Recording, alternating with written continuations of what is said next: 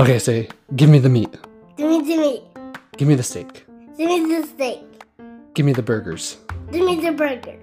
Give me all of the meat. Give me all of the meat. Now say, welcome to the Low Carb Runner Podcast, everyone. Welcome to the Low Carb Podcast. Welcome to the Low Carb Runner Podcast, everybody.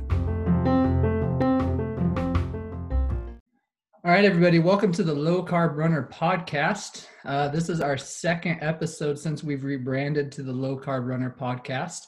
And I figured this episode would be the best for my guest today because I look up to him a lot.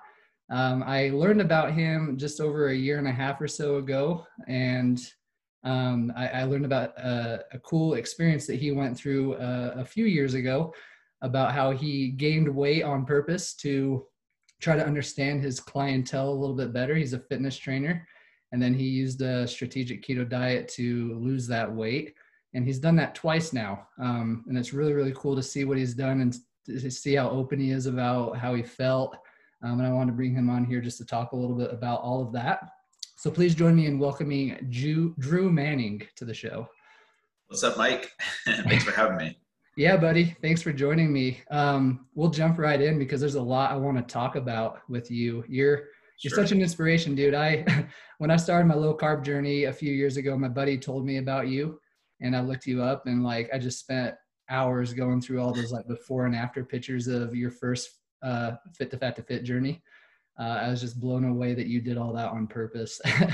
And so I, yeah. I definitely want to talk about that a little bit. Um, but yeah, so tell us a little bit about yourself really quick, like specifically um, what led you to a keto diet and why um, that's so important with who you are and, and what you're doing.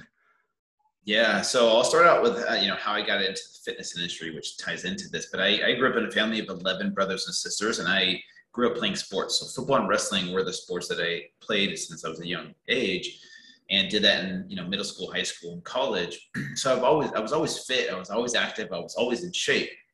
And so, um, you know, that, that was just kind of part of my lifestyle. Um, and then in two thousand nine, I think I became certified as a personal trainer because I was like, oh, maybe this is something I'm passionate about, you know, cause I've always been into working out and stuff. And so I decided to get certified as a trainer, started training clients. But then here I was, someone who had never been overweight a day in my life, trying to help people who had been overweight pretty much every day of their life, you know?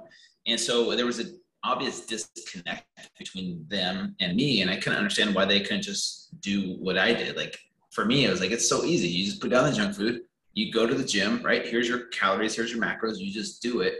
Why are my clients struggling, right, to stay consistent? And, um, you know, before this time, I didn't know anything about emotional eating or the mental and emotional side of transformation until uh, in two thousand eleven. That's when I first did my first Fit to Fat to Fit experiment, which went viral, which we'll talk about, I'm sure. But um, fast forward to about twenty fifteen, I stumbled upon keto listening to Doctor Dominic D'Agostino, who I'm sure you've talked about on this podcast. Uh, he was on the Tim Ferriss show, and uh, listening to him talk about all the science behind the ketogenic diet that had been done for things outside of weight loss and, and fitness. And I was just blown away at all the scientific research that had been done on a diet. And so I was intrigued to do an experiment because here I am, a, a self-experimentation guy, kind of like you are, Mike. You've done a lot of crazy self-experiments as well. Um, and I was like, well, I'm going to try this keto thing and see what happens. And dude, I felt like the way my brain felt when I first went keto was like uh, that uh, Bradley Cooper in that movie Limitless, you know, those little pills that he takes and he's like, you know, super smart. And he's, and he's no, that's how I felt. Oh, shoot. My, hold on a second. You're good. I can still hear you. Okay. Uh, my camera just died. So we're going to have to use this the camera. So I just went from high quality, low quality. I'm so sorry about that. Is that, it's okay. Is that no, this huge... is just an audio okay. podcast. So we're good. Okay. Okay, cool. So that doesn't matter then. Um, so, so the, yeah, I loved the way my brain felt. I, I just had this huge increase in mental clarity. And then I wasn't eating six or seven meals a day anymore, like I used to, because that's kind of what I was doing my whole life. And that's what I've been taught being in the fitness industry for so long, and then eating once or twice a day, but still maintaining my physique and my muscle mass. I was blown away. And so that's what I fell in love with the ketogenic diet first and foremost when that was around twenty fifteen or so. And you did your first Fit to Fat to Fit in twenty eleven. Is that what you said? Yeah. Yep. Before keto was mainstream, or, you know, I didn't, I didn't really do keto back then. I didn't know what it was until, you know, like I said, twenty fifteen. Okay. So that, that changes my perspective a little bit, because I sure. assumed that you did it when you lost weight that first time around when you did Fit to Fat to Fit. Um, yeah, no, I, I didn't, but I did it the second time. I used keto on the second journey. Okay. Well, so yeah. While we're talking about this, let's just talk about what is what, what's this crazy experiment that you did in twenty eleven? Yeah. So I just, to gain a better understanding of, to relate to my clients uh, and to better understand what it's like to be overweight, I decided to, for six months, stop exercising and eat a unrestricted, you know, standard American diet. And I put on seventy-five pounds of fat in six months. Right. And, and, and like I said, there was no exercise. So it wasn't, this wasn't like a bodybuilder bulking phase where I just ate a ton of food and just lifted heavy. It was zero exercise. And so I, I went from about eight and a half percent body fat to about thirty-two percent body fat in six months time. And it was crazy. And then, and then this whole story went viral. Like, I didn't know it was going to go viral, but a bunch of T V shows picked it up. I went on Doctor Oz and Jay Leno and Good Morning America, wrote a book, um, you know, created a T V show of my own where we put other trainers through this process, because to be honest with you, Mike, it was one of the hardest, most humbling things I've ever done, because I didn't realize how hard this journey was going to be, especially on, especially on the mental and emotional side. You know, I think me and you were, were, were big into the science. And so we dive into the, the physical aspect of, okay, how many calories do I need to eat? What are my macros? What are my, you know, electrolyte levels? And how do I, you know, science this out so that I can accomplish something? But the biggest thing that I was missing was the, the emotional component of this whole journey. And that's where my eyes were opened, and I realized just how wrong I was. And so it truly humbled me. And I think that's what made it relatable to people, is people saw how humbled I was, and it developed some empathy for those that struggle. And so it, it made me more of an empathetic trainer, because I finally could say, yeah, I get it now. Like, I understand why people emotionally eat, and I understand how powerful the emotional connection to food really is. And that's what, that's where I feel like, um, you know, I was able to tap into that part of transformation that I couldn't really understand. 'Cause like I said before, I was like, why can't people just do it? You know, um, until I, I did it myself, and, um, you know, learned a lot from that first experience. So the thing that I think is super incredible about that, coming from my perspective as like a running coach, like, I feel like that's almost as equivalent to me trying to understand the people I coach, and like me going out and purposefully injuring myself to understand what it's like to come back from injury. And that seems yeah. like, like a crazy concept. So like, it's super amazing that you chose to do this to better understand the people that you're helping. Like, it really shows who you are as a person, um, which is super incredible, buddy. Yeah. Um, and the thing I was worried about with this podcast is that I, I felt that I was going to have a lot of questions for you, and I would just like have no idea which ones I want to ask first. Um, so I apologize, apologize if I skip over something important, but it's okay. Um, so going back to that journey, um, you said that you started eating a standard American diet and gained weight. So yeah. if you weren't keto before this, what, what was your diet like before you started this journey? Yeah, I would say it was more paleo-ish. Uh, I wasn't strict paleo, but it was more of a high protein, moderate carb, lower fat type of diet, you know, more of like a bodybuilder style, where it's like six small meals a day, every two or three hours, eating X amount of protein and, you know, veggies and, you know, some carbs in there, but, but not a ton. Uh, so it, it definitely was not keto necessarily, but I would throw it into the category of like paleo-ish. Gotcha. And when you went to a standard American diet, give us an idea on what like a day of eating looked like for you. Oh man, this is where it gets fun. Um, and I freaking, I freaking love the food, by the way, just so you know, like it, it was, it, the food for me was like, it tasted so good. And so I get why people get stuck eating this food. So uh, for breakfast, usually some type of like sugary cereal, because that's what most Americans eat. Um, so like a huge bowl of like Cinnamon Toast Crunch and uh, maybe a bagel with cream cheese. And then for a snack in between breakfast and lunch, I would have maybe, you know, um, you know, a, a couple granola bars, uh, a bag of chips, and like a Mountain Dew. Uh, for lunch would be like a few peanut butter sandwiches, uh, maybe another side of chips, or like, um, you know, those bagel or those, those pizza, those frozen pizza bites, you know, or pizza rolls. yeah, yeah, exactly. and, um, and then between lunch and dinner, another snack.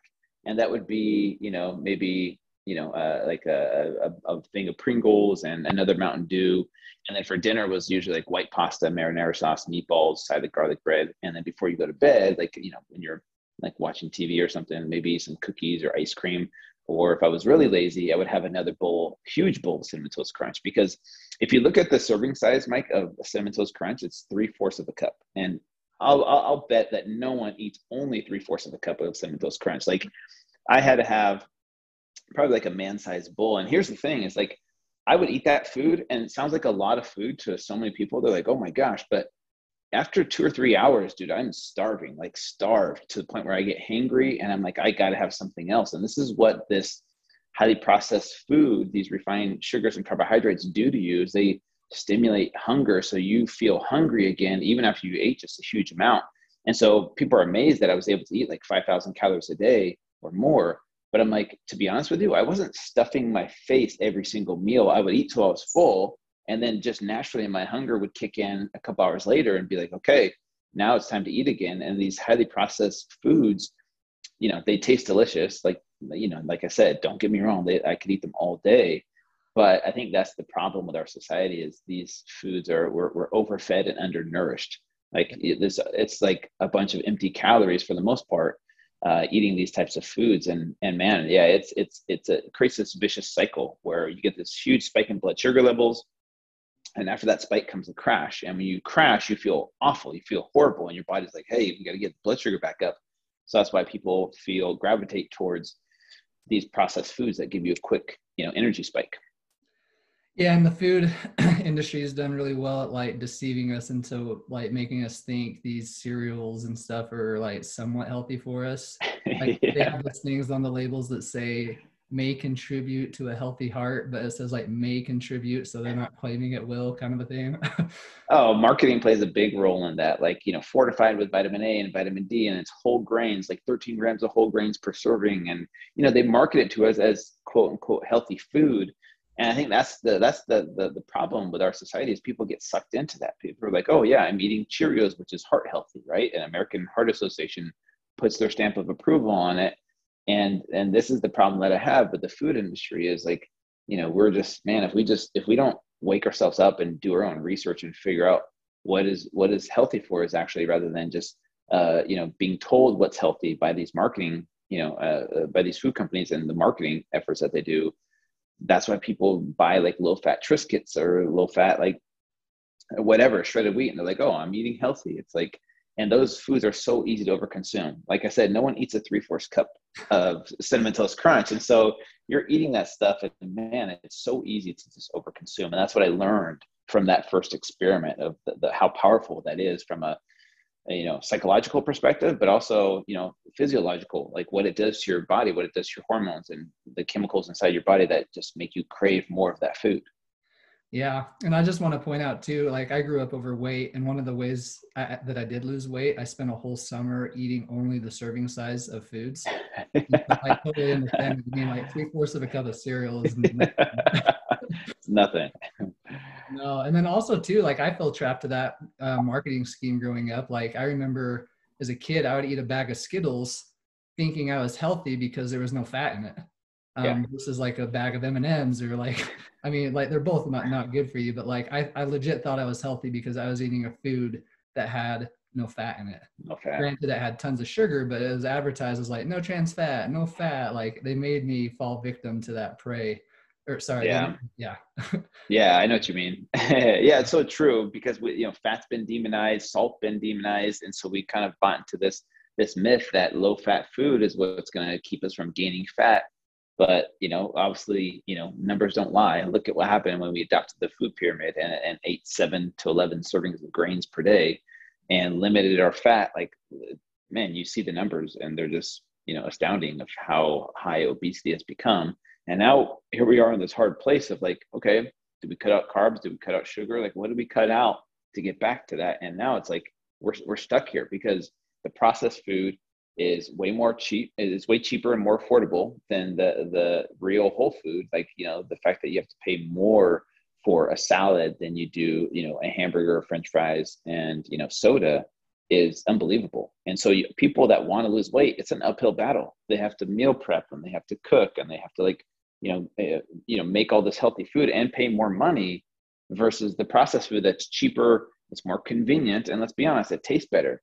And so that's why I think, you know, we get stuck in this, this, you know, cycle of, of trying to break free from that. And, you know, you probably, you and I probably have the willpower to like, okay, I'm only going to eat this much, but ninety percent of people out there, it's hard. It's hard to be like, okay, I'm only going to eat this much, or I'm not going to have any junk food this, this, you know, this summer, this year. That just doesn't happen, because once you program your brain and you, you, you know, you, you create those pathways, it's really hard to break free from that. Yeah. But the hopeful thing is too, is once you reprogram your brain to like fat, like you get to a point yes. where that stuff is just not even appealing to you anymore. So there is a way yep. to get out of it. There is. Um, so I'm, I'm personally not used, or sorry, I'm not unfamiliar with getting a lot of cris- criticism and hate for what I'm doing. And I yeah. assume you're very in a very similar boat as, as I am. And so I'm curious to know that when you did this journey, did you get like a lot of criticism and slash feedback on your approach to gaining weight? Like, I'm curious if people approached you and said, well, yeah, it's obvious you're going to gain this kind of weight when you're eating this way, but like, there's a lot of other standard American approaches that you could take to not um, basically be healthy and still like yeah. implement those. Like, do you get what I'm asking with this question? Yeah, I do. And I, I know exactly what you're talking about. Yes. People, you know, there's always going to be haters first and foremost, like there's always going to be haters no matter what you do. Right. And so, um, you know, that's, that's just expected to happen. And especially what, what I was doing, it got so much, you know, um, you know, uh, eyes on it. There's always going to be people that, are, that came after me. And yes, specifically to the way that I gained weight, because people are like, overweight people don't eat this way. You know, I was eating five thousand calories a day of like, you know, all this processed food. And I'm like, okay, here's the thing. I, I hear you. You don't eat this way, but I know people that do eat this way, that eat this much food and even more than this. And yes, it, it, it, it does happen. I promise you it does happen. Now, here's the thing. The, the way I had to do this, this experiment was I don't have ten years like most people take to gain, you know, fifty, sixty, a hundred pounds, because if people aren't doing what I'm doing, right? And I'm condensing that into like four months or six months, you know, when I did these journeys, because I, that, you know, I can't do this forever. I can't like take ten years out of my life to gain weight slowly, five, five pounds a year or ten pounds a year. I had to do it in a short period of time and then lose it in a short period of time as well. And so, yeah, people are like, you know, no one eats that way. And I'm like, I, I, I get it, but I have people telling me that they do eat this way. People email me all the time. They're like, when I described like the, the typical day of what I ate, I had hundreds of people email me saying, dude, that's what I eat. That's like the type of food that I eat.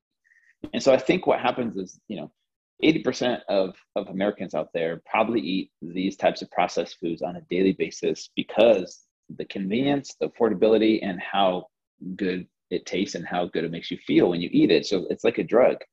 And so, yeah, you know, I, I didn't really debate with people about that, because I'm like, look, I'm the one doing the experiment. It, I have to structure it that a way that works for me. And so at the end of the day, like that, that wasn't like a huge thing, you know, it didn't like bring me down or didn't cause me to change what I was doing. But, um, you know, I, I get why there are haters about that. And, um, but I had to do it a certain way. Does that make sense? Yeah, that makes total sense. Yeah.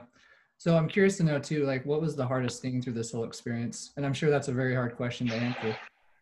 Yeah, that is a hard question. So there's two things, because I did it once in two thousand eleven and I did it again in twenty twenty. So as a forty year old, I just did it again. Um, the first time around, I would say the hardest thing was it created this identity crisis for me, because my whole life I was Drew the fit guy in my mind. Like I was the, the, the fit trainer with muscles and abs. And like, I've always been that person. And so that my body image became my self-image.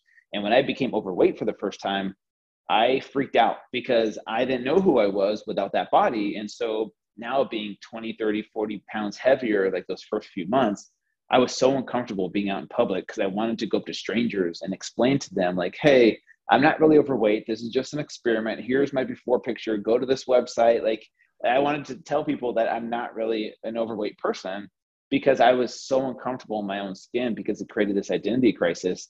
And uh, so that that that I think was the hardest thing for me the first time was was learning to accept myself in this new body.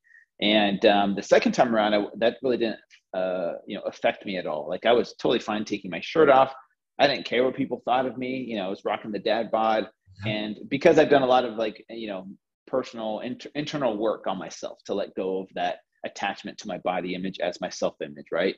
And so that didn't really bother me. The second time around, I, I will say this, I do, I went into a, I, I got into a dark place of, of emotional eating where um, I caught myself eating my emotions, because I actually, I went through a really, really hard breakup during my second journey, which was unexpected. And that was freaking hard because that's, you know, that's, that's a really hard life situation to go through on top of doing an experiment where like I was already in the public eye. And so what's interesting is when I was sad and lonely and depressed during that time, it was so easy to gravitate towards the food, which temporarily makes you feel better. And this is the, the why I'm trying to bring more awareness and empathy to the fitness industry, because when we tell people just stop eating so much and, you know, eat less and work out and put the, the food down, it's not as simple as that. Because even for myself, there's something that happens when you eat Ben and Jerry's ice cream or a donut or cake. It gives you this little, you know, uh, chemical called dopamine that releases in your brain. It makes you feel good, right? It temporarily takes away the pain of life. So some people gravitate towards food. Other people gravitate towards alcohol or drugs or sex or social media or whatever addiction that people have nowadays. It creates this little dopamine hit that makes the pain that you're experiencing, whether it's a breakup or financial troubles or whatever, it makes it temporarily feel better. And so what happens is we we have the little dopamine hit from the food or whatever we choose to, to partake of. And then, you know, the pain creeps back in and we're like, this is too uncomfortable. I don't want to deal with this pain. Give me another glass of wine or give me another slice of cake or give me this or that. And we reach for these substances that numb the pain temporarily. And it, it that's what people get stuck in, because your body gets addicted to that dopamine rush that it, it gets from eating those foods. And so this is why breaking the cycle of emotional eating is, I wouldn't say impossible for a lot of people, but you know, we, we, we when people are drug addicts, you know, you're not just going to go up to them and be like, dude, stop doing drugs. What's wrong with you? It's not that hard. You just put down the drugs. Like you want to say that, but we all know that it's a real addiction. Food addiction is the same thing. It's the same kind of mechanism that happens in our brains when we, when we, you know, eat this food, especially if we're eating our emotions. And so it really opened up my eyes to the power of emotional eating the second time around. I would say that was probably the, the biggest lesson I learned the second time around, was even more empathy for those that struggle with emotional eating, because it's so overlooked in our industry. We just say, hey, here's your macros, here's your calories, follow the keto diet, do this, do that. And then boom, you'll magically get this body. And then now that you have this body, you'll be happier and all your problems go away.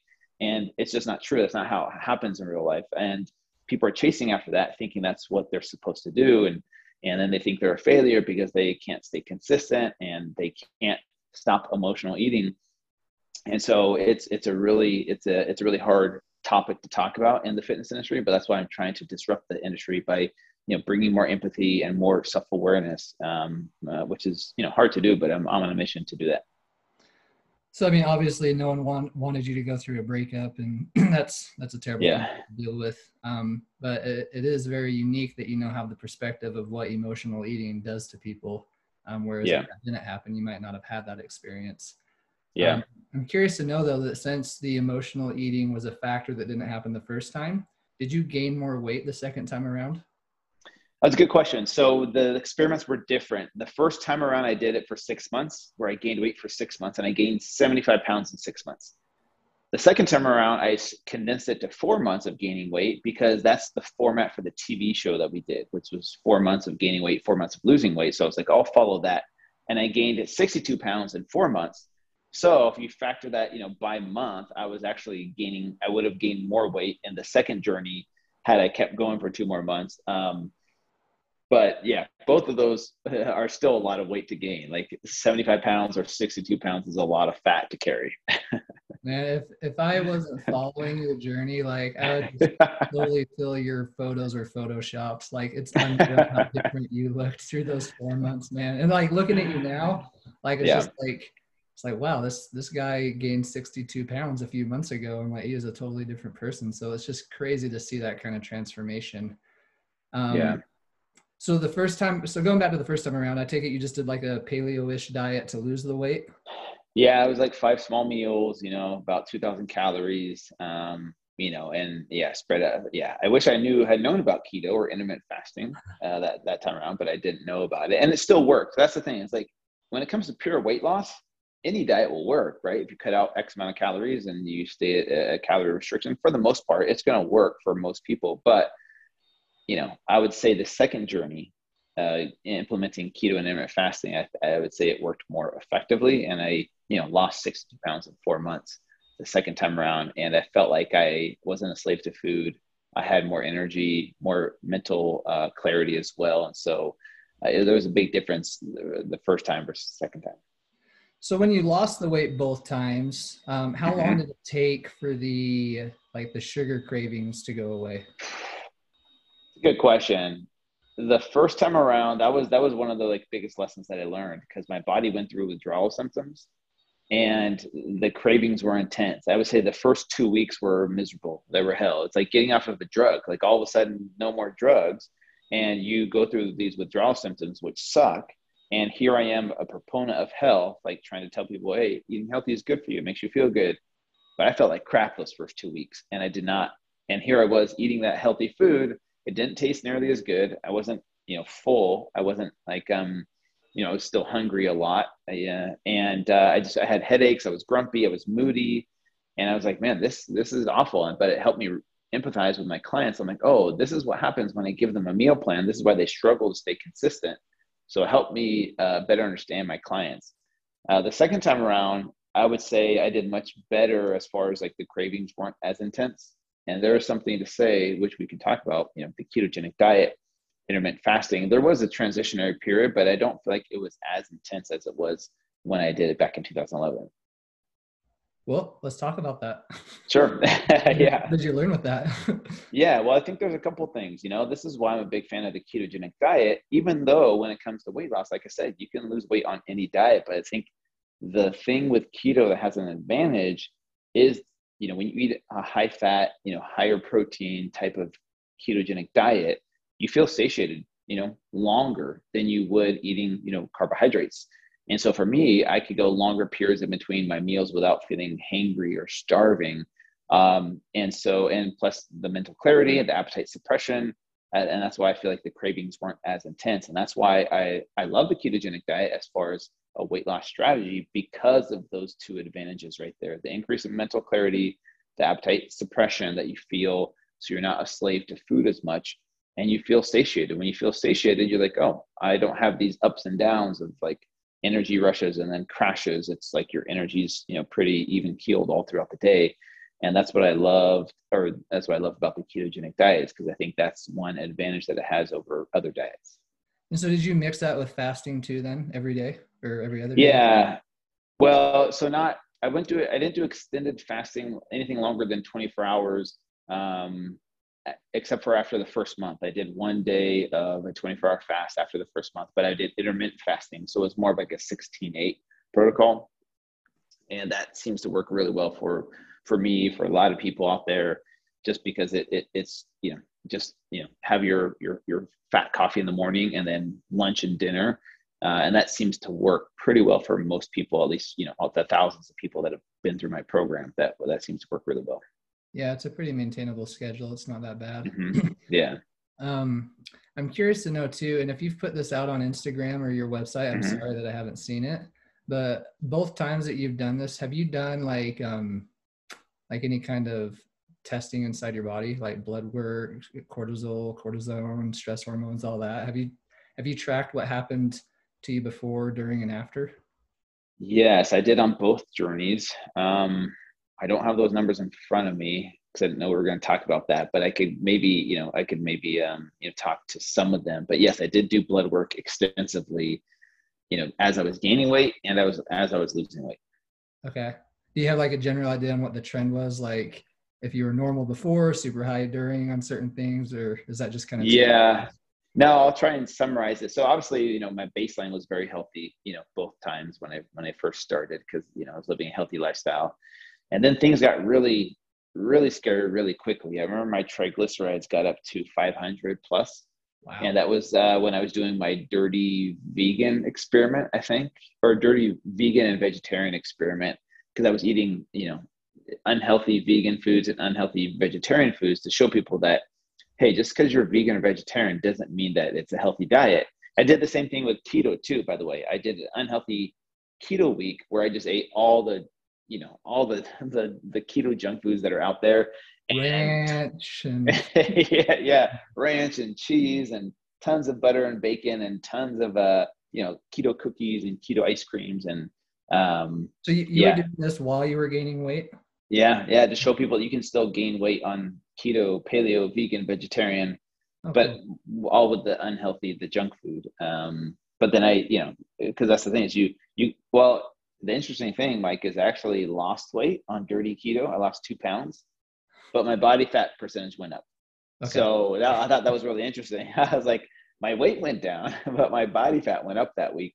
Um, so there's something to say about that because it was hard to get in five thousand calories on keto versus five thousand calories on vegan vegetarian was a lot easier because of the carbohydrates, right? So like, and I felt so stuffed trying to get in, you know, four thousand or five thousand calories of like high fat foods, just because you know how it is. Like it, you feel really, really satiated. You feel almost too full, almost not a little bit nauseous if you eat too much fat.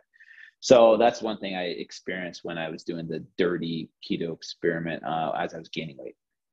I think that's cool that you did that. And I, now that you say that, I remember you did that. Yeah. Um, but like, yeah, because as, a, as a coach, like who's gotten a lot of people on the low carb diet, like yeah. um, I've made it a point for people like their first three weeks to send me their macros, like download my Fitness Pal or Carb Manager yep. and like show me what you're eating, because there's like so many misconceptions, like bacon every day, drizzle ranch all over your salad. Like there's just yeah. so many ways to mess it up if you're not like really working with somebody on it. Yeah. Yeah. So true. Um, well, cool, man. That's, that's awesome. And where, if, if they go, if people who are listening to this podcast goes to your website, um, like you, you, you have documentation of all of this, right? Where they can like see yeah. like blogs and videos of everything. Yeah. Like this. Yeah. It's, it's at my website, fit to fat to fit dot com, but also my YouTube channel, fit to fat to fit. It's probably an easier way to, to find it. Instagram and Facebook, you know, you got to scroll down a couple of years or a year or so now uh, to where it was. But my, my website or YouTube probably has it easier to find all of these, like the blood work and stuff like that. Um, you know, if people want to dive into it. Okay. Yeah. For those who are listening that did not follow Drew when he did this, like, you know, in real time, I highly encourage you to go check that out because it's, it's really crazy cool. All of it to see like the transformation changes and then see the data. Um, yeah. One question that I did have, Drew, that I just thought of that I forgot from earlier, when you, sure. when you did this, why did you choose to, um, not work out while you're doing it? Like, have, that's a good question. About, did you ever think because... about doing it to see if you would gain weight while you were working out? Yeah, that's a, that's a good question. I think for me, it was really adopting the whole lifestyle one hundred percent all the way. Like, let, like there are people out there that don't work out because maybe they have kids or they have a busy job or they just have fallen out of that routine for a long period of time. And there's tons of people that just don't work out because that's the thing is, if I did it with exercise, I probably wouldn't have been able to gain as much weight, right? Just because, you know, I'm, I'm burning a lot more calories through exercise. But like, once again, to my point in the beginning of like, I don't have a whole lot of time. Like if I only gained twenty-five pounds over the course of four months, like that's not noticeable to your average person. Like people need to see a significant difference to be interested in a transformation. But, a, you know, let's say instead of sixty pounds, I gained thirty-five pounds or, or even forty pounds. That's a lot of weight, but it wouldn't be as noticeable. Like even the sixty pounds that I gained, some people are like, yeah, you look normal. You know what I'm saying? Like you look like a normal guy. So there's all kinds of, you know, different factors and different, you know, uh, ideas of how I could switch this up. Um, but yeah, ultimately it just followed the same format as like, hey, no exercise, um, you know, for, for the entire four months. So I think we just need you to commit your body to science and try all the different angles and see what makes you gain weight. Yeah, we'll see.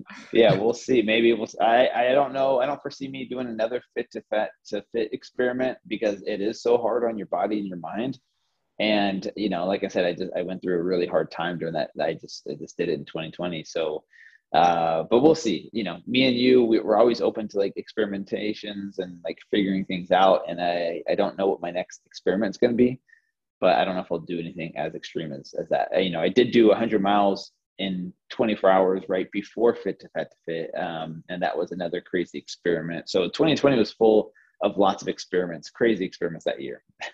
Yeah, I mean, if there's a good thing that came from COVID, I definitely feel like it encouraged people to try new and crazy things in the athletic world.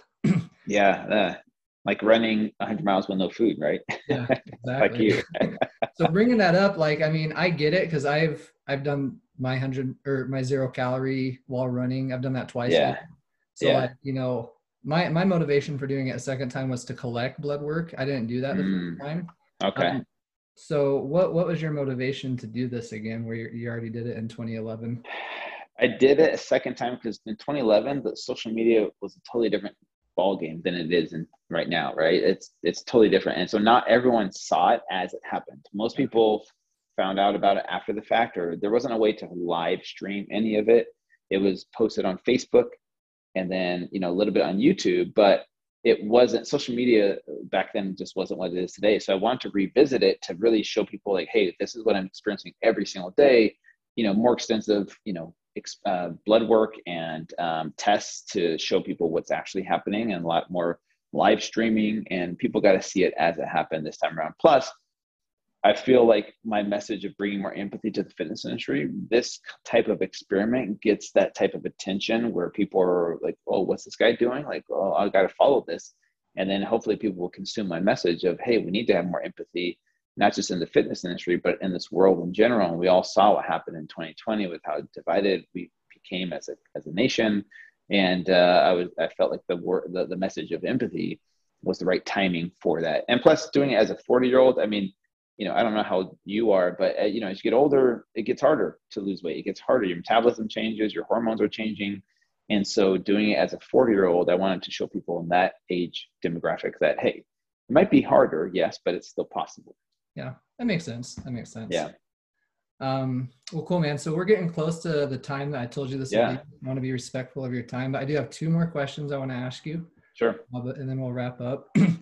But earlier you mentioned how like a lot of people can um, utilize self-control, and like they might be able to eat a handful of Skittles and they're good and don't yeah. go crazy. I, for one, I'm not, actually not one of those people. Like, okay, um, I have to be pretty strict, because if I like let off the reins a little bit, then I just lose all control. Um, yeah. I, I feel like I have a history of binge eating disorder, um, if I'm being mm-hmm. honest. So doing a keto diet helps me keep that in check.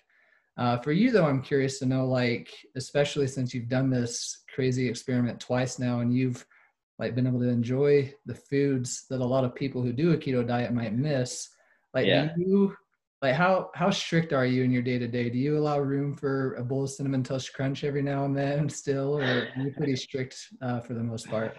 That's a good question. It's all relative, because like, you know, my version of strict is going to look different than your average person's strict. Like, people look at me, your average person looks at me like, oh, dude, you're so strict. And, but I know what strict is. I know how to be really strict if I have to be. But since doing these two experiments, I've kind of found my way in the middle where, you know, the, I don't allow Cinnamon Toast Crunch in my house first and foremost, because that right there is one of my trigger foods, because if I eat one bowl, I'm going to eat the whole box. So I, uh, same thing with Girl Scout cookies. I can't have those in the house. I can't have soda in the house, because those are the things that I'm like, okay, I know it's just right there. And anytime I feel any kind of stressful moment, if it's just as convenient as being right there, I'm going to probably eat the whole thing. And so there are certain foods that I can't have in the house, but you know, for, for me right now with where I'm at in my life, I don't feel the need to be super strict all the time, because I feel like if I do, that adds more stress to my life. But this is why it's important for people to know themselves and figure out, okay, where is your happy balance? Because maybe some people, you know, yes, they'll get better results if they are more strict and they, you know, don't touch, you know, uh, you know, junk food or, you know, uh, you know, highly processed carbohydrates. Like, maybe they'll get better results, but maybe the strictness of that is causing them to like miss out on holidays or birthday parties or family events where they could eat food with their family. And then they almost become too strict, where they become obsessed. And, um, and, and, and I think that's something to factor in too. And this is why I'm like, hey, yeah, maybe you could get down to ten percent body fat and you'll look really good. Cool. But will you be happier? right? Like, will that bring the happiness that you're thinking that's going to bring into your life? And most people, they like, maybe they have the discipline to do it, and they get there and they realize, oh yeah, this sucks. I'm counting, I'm weighing my, I'm counting my calories, weighing my food all the time. I'm bringing Tupperware containers to, you know, restaurants, and I have to eat my chicken and broccoli. And like, you know, there's a certain level of strictness where it's not as fun, or it doesn't bring a level of happiness. And so, you know, maybe some people are like, hey, maybe you're happier at fifteen percent or sixteen percent, where maybe you're not like super shredded, but you have that quality of life that you're looking for. And this is why it's important to know yourself and, and know, okay, what do I want? Like, like, do I want to go for like the ten percent body fat, or like the performance that I'm looking for? Okay, well, that's going to require this type of level of strictness and discipline. And do you, do you want to live that? Is that sustainable for you? And this is where people need to figure that out and maybe do an experiment to test that. Yeah. I think that message is very important, because I'm like, I'm the type of person where like the lifestyle change doesn't bother me. Like, yeah. I'm going out to eat with my family and stuff. Like, if I'm going to their house, I'll bring my own food and cook it on the stove. If we're yeah. going out to eat, I have no problem spending twenty-five extra bucks to get a keto-ish meal. Yeah. Like, yeah. But you know, there's people I coach where I'm just like, yeah, you know, once every few weeks, like, have this kind of meal, and you're totally fine if that's going to help you with your lifestyle quality and not yeah. make this like a chore for you. Yeah. So that's a big, big um thing that people should take away from this. Yeah. Uh, my last question for you, and I'm sure like you've answered this periodically throughout this whole podcast episode, but you know, if you were to take away one message from both things that you, both times that you've done this, for people who are struggling with food addiction, like mm-hmm. what would that condensed message be for them? Uh, the first thing, first and foremost, to everyone listening that does struggle, is that you are worth it to keep fighting for your physical health. And a lot of times we make it about the results. We think, oh, I'm successful if I lose the weight or if I get the body. But if I could help you shift your perception of what success is, success isn't getting the body or getting the results. I know we think it is, like that, like that brings a, a short-term temporary level of happiness, but it's not permanent. It doesn't bring that fulfillment, that long-term fulfillment that we feel. What what does that is is learning to fall in love with the process, because you realize that you're worth it. And uh, if you can learn to fall in love with the process of eating healthy food, meal prepping, exercising, you know, uh, taking care of your physical health, if you can learn to fall in love with that process and just take results out of the equation for a second, just live that lifestyle and let that become part of you, then what tends to happen is the results or the weight loss becomes a byproduct of you living that lifestyle consistently, instead of, hey, I'm going to do this process, which sucks, that I have to eat healthy and diet and exercise in hopes to get these results, so that once I get these results, then I can love myself, then I'll be happy, then all my problems will go away, which we all know that's a myth. That doesn't happen like that. And so what I try and do is teach people to, you know, realize that they're worth it now, uh, you know, and they could be learn to be fulfilled now and happy, even though they're not, their body's not perfect right now. Maybe they're not where they want to be, but learn to love yourself now is the most important thing you can do for yourself, so that if you do get the results, your happiness isn't dependent on those results or not. You're ha- you're happy now where you're at, while you're working on a better version of yourself. But whether those results were, uh, come or not is not your determining factor of if if you're a success or not, or if you're able to be happy or not. So that's kind of the shift in perception that I would tell those people to to try and make. So I hope after hearing that, everybody could feel the empathy that you have, and really like how much care that you have for people who are trying to get back in shape and take control of their health. Um, I know that you offer personal, or I'm sorry, I, I know that you offer like generic plans that people can buy from your website. Mm-hmm. Do you off, also offer like personalized individual coaching as well? I don't do one-on-one coaching. I have a group coaching membership that people can um, subscribe to, where I have certified coaches uh, that are Fit to Fat to Fit, complete keto certified coaches underneath me, that take on one-on-one clients, but it's in a group setting. So uh, I have certain coaches assigned to about ten different clients at a time. And um, and then we meet once a week, where we jump on a Zoom call with me and the other coaches and the clients. Uh, but it's not one-on-one coaching, but my coaches, um, you know, we do have that uh, coach group coaching membership. Cool. And if yeah. I understood you correctly, any coach that comes on with you has to go through this process? Or did I miss that? Would be, uh, no, that's a good question. No, they, I can't make anyone do that, but there is a certification that we've created that takes the things that I've learned from both these experiments. And yeah, I, I don't think I would be, I, th- I would probably be sued if I had made people, if that was a requirement, but they have to understand, they have to learn uh, about empathy in the, in the certification course. And they have to have a better, they have to have an understanding of the mental and emotional side. And that's kind of tied into my certification that we've created on top of the physical things that, you know, that requ- is required to doing keto the right way. So yeah, uh, but that's a good question. Okay. I was like, that's yeah. great. yeah. Well, cool. Well, thank you, Drew. Um, so for people that want to learn more about you, you said your website's fit to fat to fit dot com. Is that correct? Yep. And that's all my social media channels. It's all the same. So fit number two, fat number two, fit, and website, podcast, book, social media channels. It's all the same. Okay. Awesome. Well, I encourage everybody to go check that out. It's so inspiring. And Drew, thanks again for coming on. I, I love talking to you, and it was yeah. good to get some insight into why you do what you do. Yeah, likewise, brother. Thank you for having me on. It's my